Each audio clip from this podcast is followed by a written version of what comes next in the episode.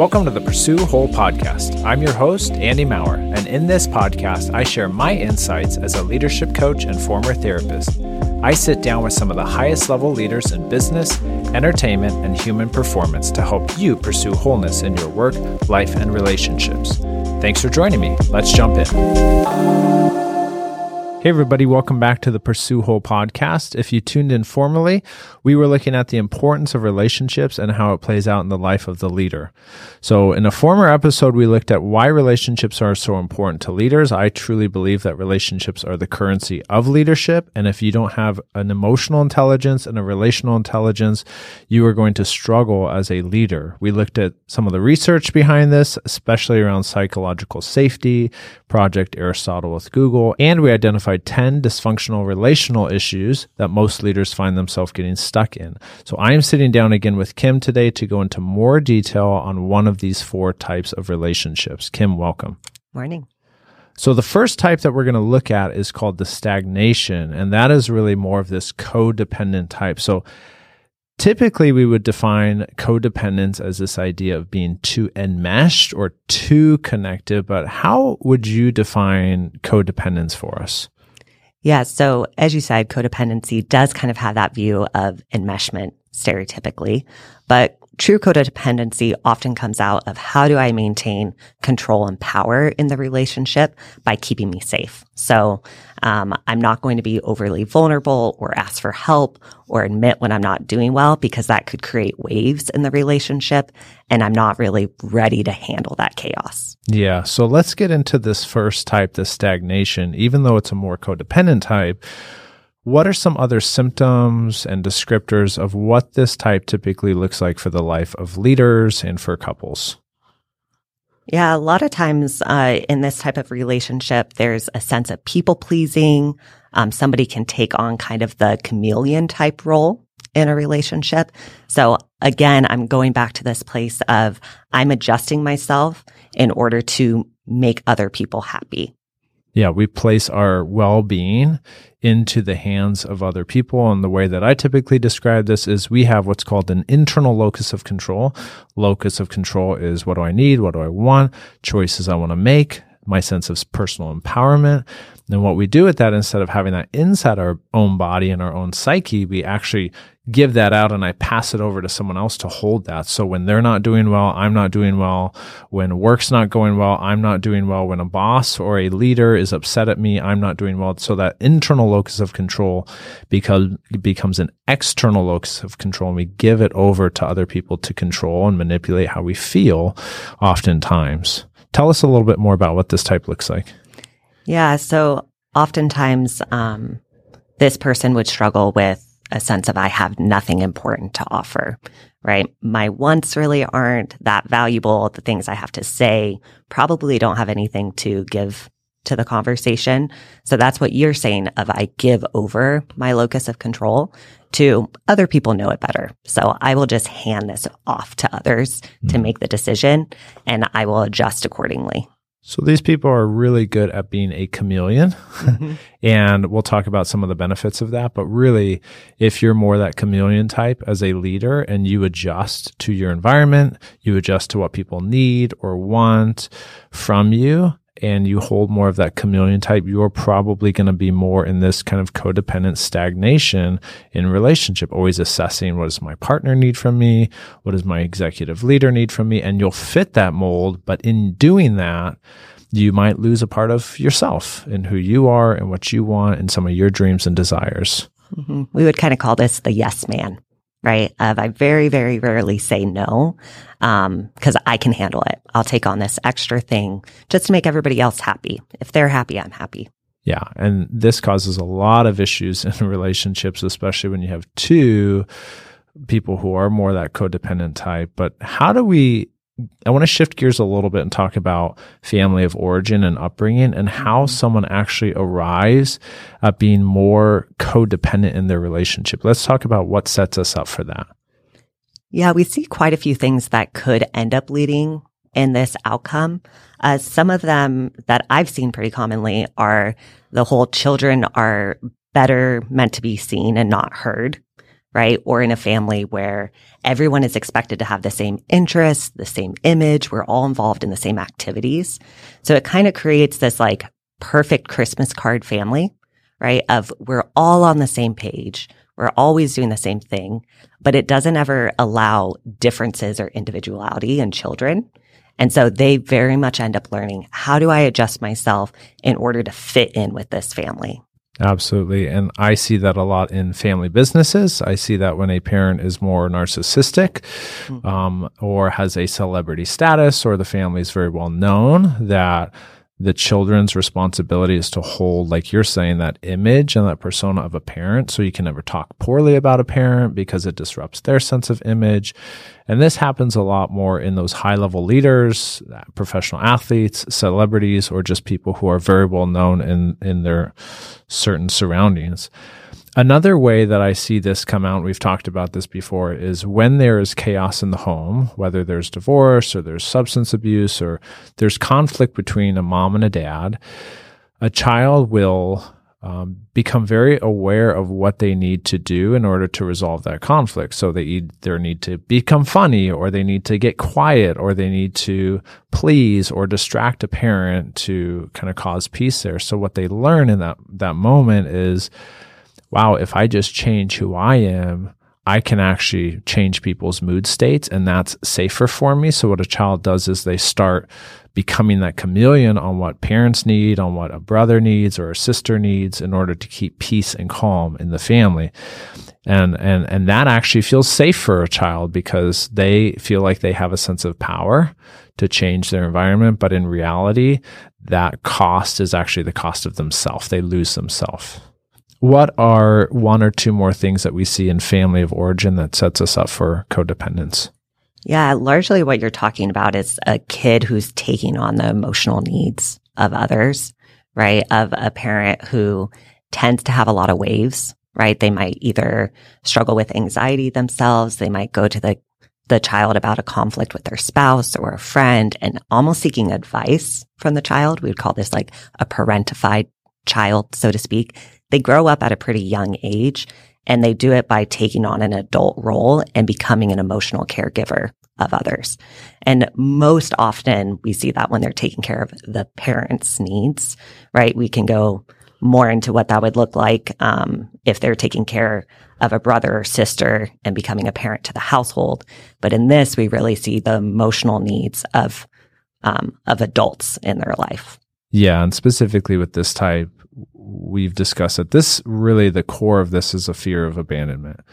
It's a fear of people leaving. It's a fear of not being wanted, not being liked. And especially if you have parents that are emotionally immature or detached, a child's basic need, uh, actually a way to survive is to attach to a primary caregiver. So if that caregiver is emotionally distant or they're working, you know, 60 or 70 hours a week, or they're just traveling a ton and you can't get access to a mom or a dad to know what, what, what you're feeling or to be connected, um, that's very scary for a child. So they fear this idea of abandonment, and what they do is they they lean really heavily over into like we're describing meeting the needs of those parents, rather than sitting down and saying things like, "Hey."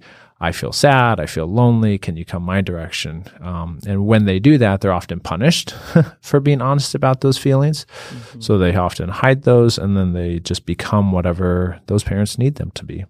So these are some some ideas on how we might arrive here based on you know every single one of us has a story and every single one of us as a leader has difficulties within our past but that does set us up for some of these these relationships. So it's really important for us to know where we have come from because that gives us an idea and clarity about why we're behaving in certain ways within relationships. So with this stagnation type, this more codependent type, there are some benefits to this. I mean, not all things are bad in these relationships. Let's talk about some of the unique benefits of people who are more enmeshed or codependent.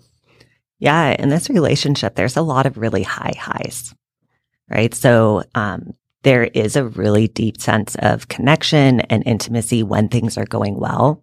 And they tend to make a really uh, picture perfect couple, right? They might overemphasize whether it's on social media or just in their relationships, how well they're doing.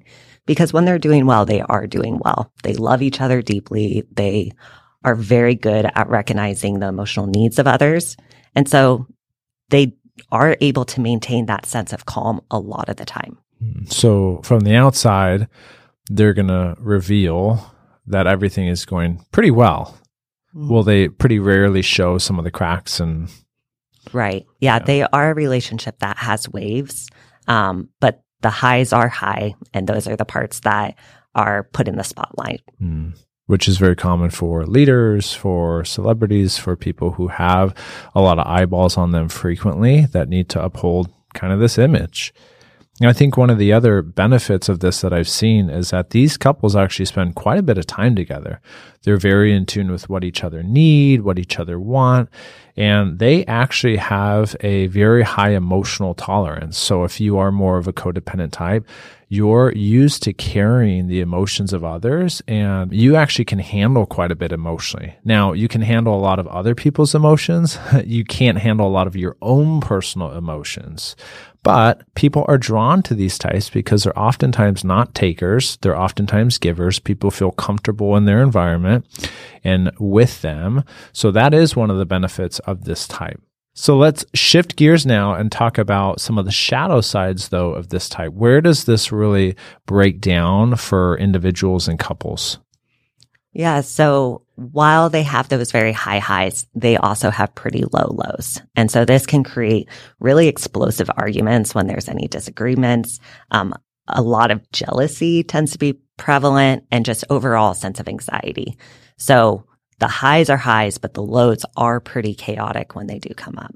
Mm. So, what you're describing is this relationship that has this image of security. It looks secure, but once there's cracks or conflict, it becomes very destabilized fast and it becomes very insecure very quickly. Is that what you're saying? Yeah. And that insecurity really goes to that fear of abandonment, right? Of I'm worried about being alone, rejected, something happened and my partner's going to leave, right? And it just, um, ends up all falling apart where then I end up clinging and trying to uh, fix without ever really resolving what what the source of the issue was. Mm. And these relationships can also get pretty hostile fast. You know, they can say like, "We're going to break up" or "We're going to get a divorce," and then the next moment, as soon as it kind of trends in that direction, they quickly cling to each other, and there's kind of this honeymoon period, and then conflict happens again, and it's this constant back and forth, these ruptures of you know, it, it's not safe for me. I want to be out of this. But then very quickly they come back together. And that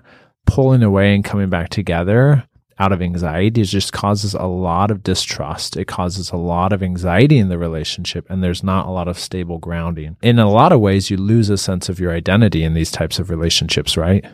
Yeah, for sure. I mean, there's very little um, true vulnerability where I'm able to express who I am, what I'm wanting from life, what I'm dreaming, because I am spending so much time adjusting to the other person that I usually end up forgetting what I want or never really even being able to identify it to begin with because my wants are based on what other people want.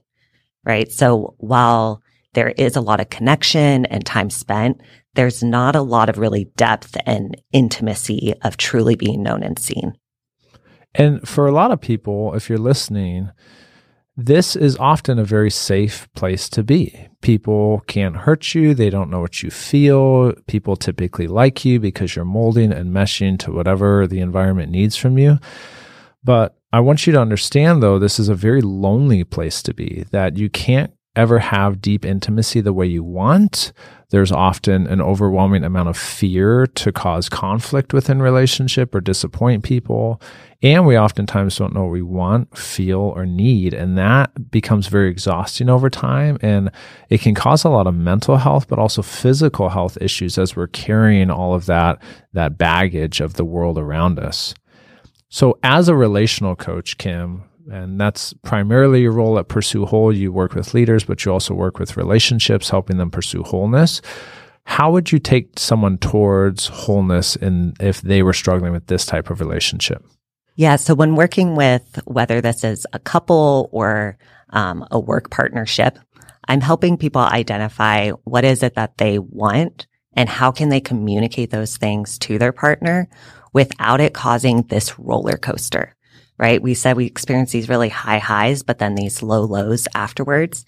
And we're trying to show that when we actually express what we're feeling and what we're needing, the relationship can tolerate the differences, right? And that builds safety of I'm not avoiding a conflict anymore because me expressing myself isn't going to lead to this roller coaster, hmm. right? So we're slowing it down enough to be able to go into those places of I'm expressing myself, which goes partially, I know what I want.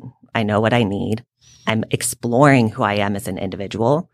And that gives me the ability to say no, or I can't do that because it's no longer aligned with who I am as a person. That's great. Yeah. So, really helping someone figure out who they are as a person and set boundaries around what they can do, but what they can't do, what they want to do and what they don't want to do, what they like and what they don't like.